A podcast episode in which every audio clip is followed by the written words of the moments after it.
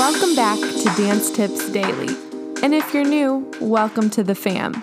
I'm your host, Danny Albertina, and this is the podcast where I read to you, with the author's permission, of course, short and sweet dance excerpts on topics such as choreography, performance, mental health, physical health, nutrition, education, and more.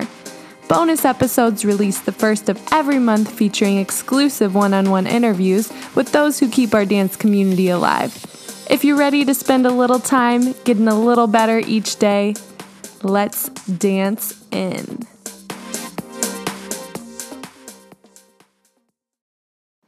This is episode 202 featuring morethandancers.com using your arms the correct way. It's February 18th, 2021, and we have a teacher tip Thursday here for you at Dance Tips Daily. Now, even if you aren't a teacher, these tips are still super applicable as it's all technique.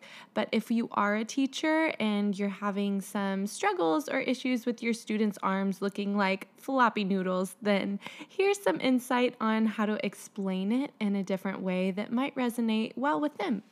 Let's dance on into our blog from morethandancers.com. Technique using your arms the correct way. While dance has beautiful footwork, the arms are often essential to explaining the message of your dance to the audience. However, even if you have been dancing for years, mastering correct arm technique can be difficult. While there are stylistically many types of arms, here are five keys to overall port de bras. Number one, think of energy radiating through your fingertips. Dance can make you tired, and often this lack of energy first shows itself in the arms. Many dancers often drop the elbows first or bend them. As you're dancing, think about energy constantly going through the arms. Check in the mirror once in a while to make sure that your arms are lifted and they have a lively quality. Number two, carry your arms from the back. Carrying your arms from the back is a very advanced thought process, but is a great one to start learning. When you are moving your arms, imagine the movement originating between the shoulder blades rather than the shoulders. Being able to control your arms through your back will allow you more mobility. Number three, relax the hands. Dancers often hold tension in the fingertips and hands. This can often create a disfigured shape, or as some teachers call them, in quotes, claws. Learning how to relax the hands can be very difficult, but it is a necessity. Shaking out the hands or stretching them can help greatly. Pro tip place your hand on the wall and alternate between cupping the hand and spreading it out into a jazz hand. This will help to stretch out the hands. Number four, roll back the shoulders. Besides the hands, dancers also hold tension in their shoulders. This is seen when dancers lift the shoulders or roll them forward. This can mess up overall alignment and can also decrease mobility in the neck and upper body. Check your shoulders by lifting them up to the ears, then roll them back down. 5. Use your arms with the movement. Your arms are essential to getting the most out of every movement. Your arms help to lift you higher in your jumps and help you turn longer and faster always making sure you are transitioning your arms in the most economical way possible. Transferring arms counter to the movement will throw off your balance and coordination.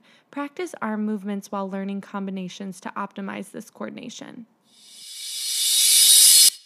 Thank you so much to morethandancers.com for giving us permission to share their lovely blog with you all today.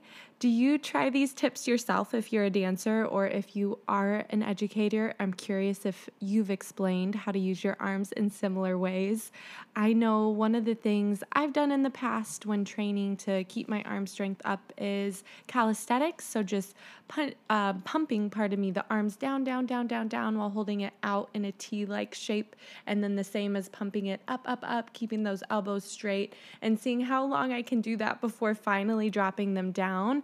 This um, I felt like it was a perfect way for me to train because I'm not using too much weights. I'm not trying to get too too bulky, but still trying to maintain um, optimal strength and health.